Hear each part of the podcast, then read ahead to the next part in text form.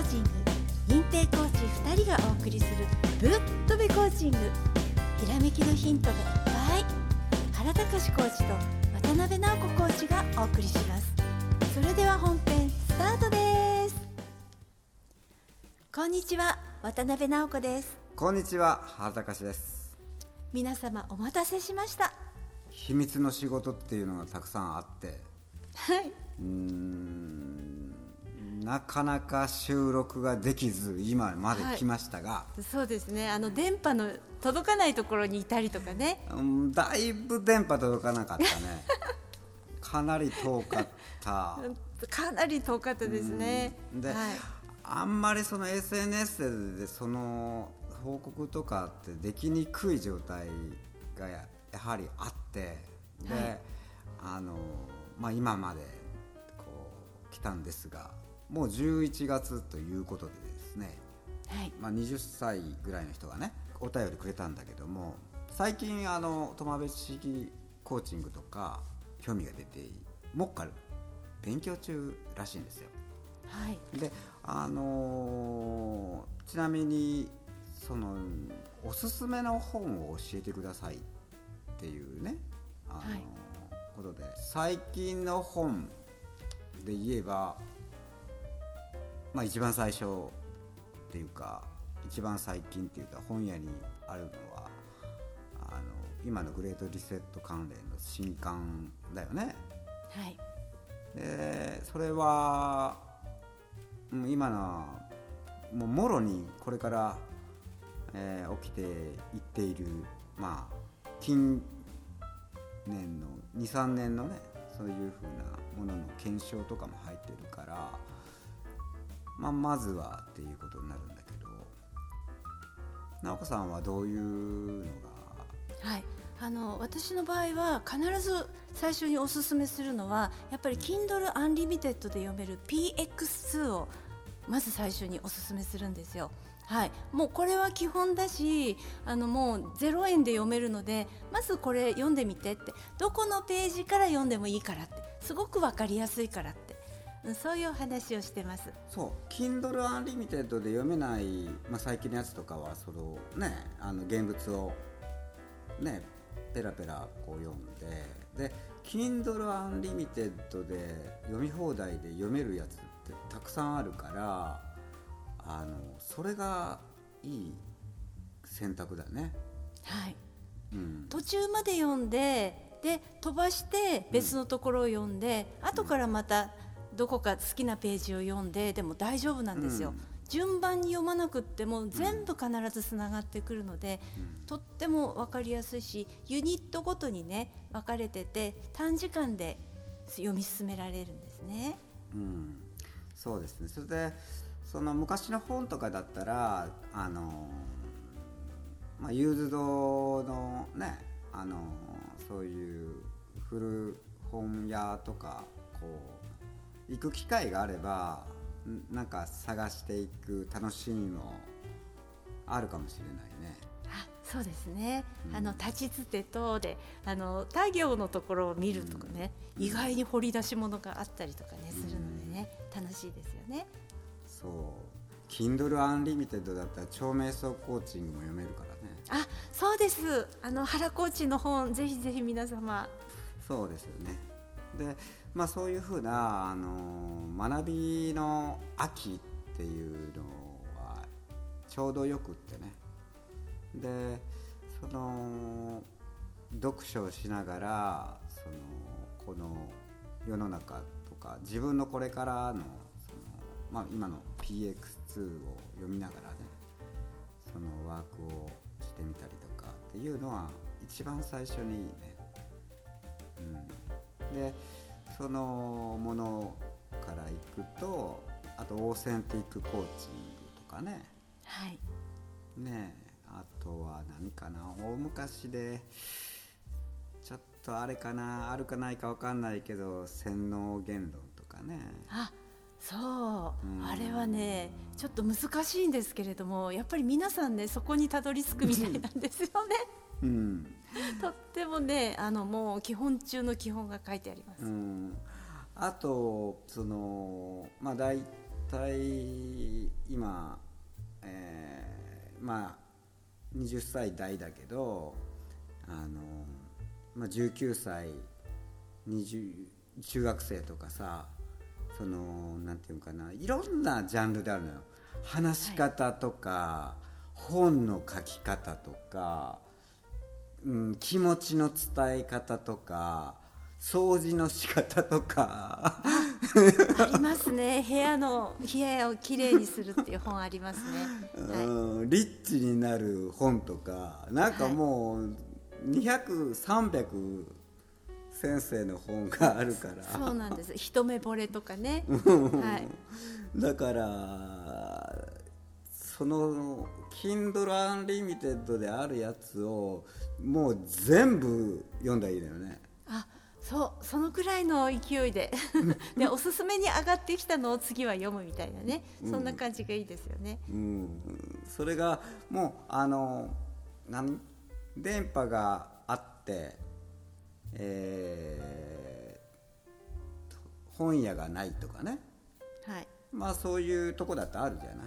はいうん、だから iPad みたいな方がいいけどそういうなんであの勉強学びできるから、まずはそれがいいと思う、うん。そうですね。思い立った時にパッとダウンロードしてすぐ読めるからいいと思います、でその今そのコミュニケーションっていうところでその大人子供に限らずあの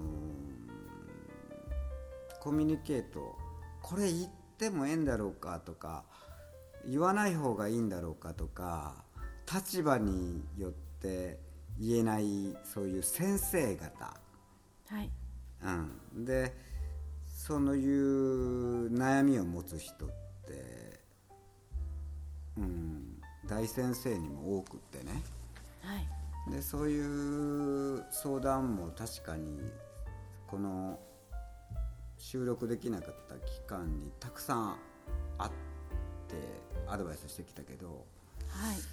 これってどうなんだろうと思った時俺これってもう打ったてのさその子供の時のその、うん、教育受けた教育だよね。それがもろにこの5060で出てるっていうのが感じたんだよね。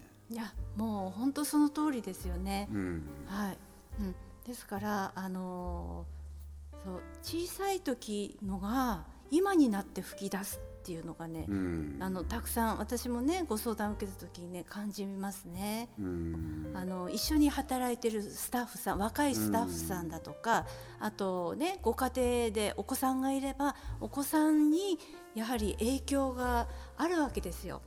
うん、若いスタッフさんたちがコミュニケーションに困っている時あるいはご自身の、ね、お子さんたちが中学生高校生今ね盛んと一番繊細でこれからどうやってコミュニケーションを覚えたらいいんだろうってその時にアドバイスがしてあげられないんですよ。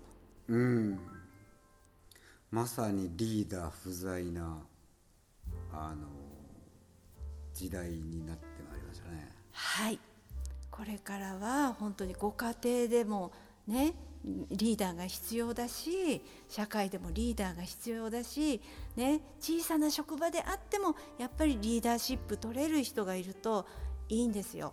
うん、あのそうなんだよね今のその50代60代の人たちの世界っていうのはそのもろに金太郎飴を作ろうとしていて作った、まあ、第二世代っていうかね、はいそうなんですよ、うん、はい。そういう状態でその第一世代っていうその今の80代90代の人っていうのは大体戦後っていうのがその小学生とかそんなんぐらいなんだよね。はいそうです、うん。はい。でその時にそのなんていうの？戦争で負ける前まではいわゆるアメリカ軍に対して竹槍で戦うんだぞとかそういうそうなあの練習とかもあったんだよ。はい。でそれがそのまあ原爆投下とかそんなんでそのまあ放送があってほんで負けましたっていうことに信じられないこの変化時代の変化言い方の変化っていうのをすごくあ感じたらしい。だから一夜にして今までそのて戦うぞって言って練習してた子供たちが「え負けたの?」みたいな感じになるわけじゃん。そうですねでそっからその自分たちのその教科書とかをこう黒に黒塗りにしていくと黒い方が多かった。あうん、で、はいそっから変わっていくと今度ギブビーチョコレートになっていったんだよね。あ嘘みたいな、聞いたことあります。はい。うん、今まで戦うって言ったのが何ヶ月後にはギブミーチョコレートになるんだぜ、はい。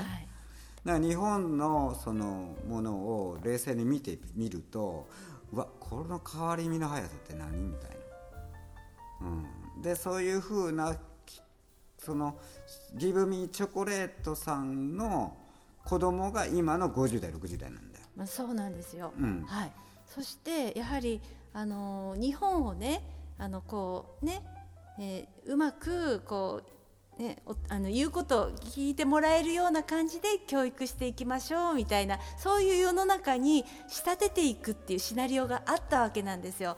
でその通りにやっていったらなんと日本人がおとなしくなりすぎちゃった。なったのなりすぎちゃったそれが今。ね、そうなんです。あの70代、80代はね、あの暴れたりとかしてね、あの学校占拠したりとかね、あの私の先輩たちの世代、うん。うん、そうそうそう。あった。ストとかね。そところがその子供世代なわけですよ。子供世代であったり、弟妹世代だったりするわけですよ。50代、60代っていうと。で今のティーンエイジャーは孫、そうだから、あのおとなしくしてるのがいいんだよって世間様にご迷惑をおかけしないようにねみたいな。となると今度ははそのコミュニケーションとかそういうふうなものがあの順繰りにこうこうなんていうかなレベルが下がっていった状態なんだよね。そうなんですよね。ねしかもこの3年間のマスク生活うん、ですから、ね、中高生うっかりするとその間にあのお友達の顔もろくに見ないうちマスク姿しか見たことないみたいなそんな状態だったわけですよ。一番ね多感でこのコミュニケーションを覚えていきたい時代に、ね、あの本音をぶつけられない、うん、いろいろね失敗したりいいことがあったりいろんな経験しながらコミュニケーションをねもう体感して覚えていく時にマスク生活だったわけですよ。ね、だからどうやってね友達作っていいか分かんない。学年が変わりました、ね、あのうんクラス替えがありました。進学しました。あるいは社会に出ました。っていう時にねどうやって友達作ればいいか分かんないって、うん、心の中で思ってるけどそれを言うことすらできないわけですよ。パパやママに心配かけちゃいけないって。お友達に心配かけちゃいけないってまあ本当はパパがママがさ変わる必要が先にあるんだけどね。そうなんですよ。もうまさにその通りで意外にねパパもママも鈍かったりしてねあの近いとね気がつかなかったりするんですよね、うん、だからあのパパ世代もママ世代あの孫のいる世代の方もあの部下のいる世代の方も全員あの本読んでいただきたいですね。だからそうなっていくと自分が間違えてたっていうのが分かってくると正解ですね。はい、えあの気が付くためにはね知識が必要なんですよ。はい、あの次に進むためにはね知識が必要ですのでぜひぜひね、うん。本をお読みになってコーチング関係の本をお読みになってそれもトマベ知識の いろいろあるからね。本を読んだ方がいいのであの本当にいろんなコーチングありますけどやっぱり本間もをぜひはい。でびっくりしたのがさそのコーチングという名のつく、はい。そのなんかあのなんかあって、はい。嘘そんななんかセックスコーチングっていうので売ってる人がいただよ、なんだそれはってって思って。すごすぎる。いやほんまになんかねなんだこいつとかって思ったらなんかそういう SNS でのそのあれでそのまあなんていうの不妊とかそういうふうなの研究した結果私はそういう資格がありますとかいうのがあって、うわ、はいこんなところにもコーチングってついたんだとかと思ってビビったけど、まあ、逆に嬉しかったけどね、はい、はい、まあ幅広いですね。はい、だから皆さん間違えたらいけないのは世の中にたくさんコーチングっていうのあるけどまず全部その源流から言えばあのルータイスコーチングがあってはい、で日本でそのもののあなんていうのタッグを組んだのが苫部秀人先生で、はい。まずこれがあのいわゆるコーチングなんです。はい、あとあとのはあのまあいろいろつけるから。そうそう、あの派生していったりとかね、うん、あとね。あのコーチングっていう名前つけようかなみたいなね。いろんなのがあったりして。はい。だからオリジナルはそこにあると思ったりね。はいそうですね。オリジナルは、はいこっちですことでね、でそれであのまずそのたくさん本があるんであの、この秋の夜長はですねまず自分が間違えてる。いこの23年で間違えてる。今ももしかしたら間違えてる。だからあのねススコトーマをまず体感してほしいね。はい。スコトーマというものがあるそう、うん、スコトーマ初めて聞いた方もしいたとしたらはいあのね目に眼科的なねあのこう目の盲点っていう部分があるわけなんですよ。はい、聞いたことあると思うんですけれどもこう目の中でこう物を見てる時にポツッとね見えない部分があるそれと同じようにこの認知の仕組みの中にもポツッと見えてないところがあるわけですよ。それがスコトーマっていうことなんですね。まあ、年取っていく、まあ、50代60代目の前の鍵がなくなるのと一緒だよね そうです。あのね、すごい面白い言葉見つけた。あのなくしたものをなくしたものっていうか探し物は何ですかってことで探し物をね見つける言葉っていうのがねあの古武術の大先生が書いてる本で あのね言いますねこの言葉簡単だから皆さんもやってみて「タヌキがこけた」タヌキがこけたタヌキがこけたタヌキがこけたって言いながら鍵を探したり私もさっきあ付箋がないと思って付箋がないなと思って、えー探そう探そうと思ってタヌキがこけたタヌキがこけたって言ってたら2分ぐらいで見つけれた。本当に。タヌキがこけたっていうその、螺旋状にこうメロディーが動いてるじゃん。あーさすが音楽の専門家ですね、でそれでこうそのなんていうかねあ動く感じがするよねタヌキがこけたって言ってこうこう回ってるよねあーあそうです回文みたいな感じねそうそうそううん、はーい。ああ、なるほどね。あ、そうか。どういう認知の仕組みかなって思ってたんですけどね。だから機能音源に近いねあ、機能音源に近い感じうん。あ、それはいいかもしれない。私もさっき目つぶってタヌキがこけたってあの自分で言った時にどんな風に脳に響くかなってやってたんですけどそれはいい考えかもしれない。あの皆さんもねぜひタヌキがこけたを言って探してみてください。あの別の動物じゃないのよ。あのウサギとかカメとかじゃないので タヌキですから。タヌキがこけたタヌキがこけたって言いながら探してみてください。えー今日のお話はねあの、まあ、ここまでで終わるんですけどもまた次回はその本の中で、えーオーセンティックコーチング」っていう本があるからねはいでそれについて少し語りたいかなって思います。はいまあ、ぜひその次回まであのそのオーセンティックコーチングという本をですね最低3回読んであの過ごして。はい。でその本というのは非常に濃いからぜひ購入して10回も20回も何年後になっても役に立つと思うのでうん。ぜひおすすめします。はい。本日もありがとうございました。ありがとうございました。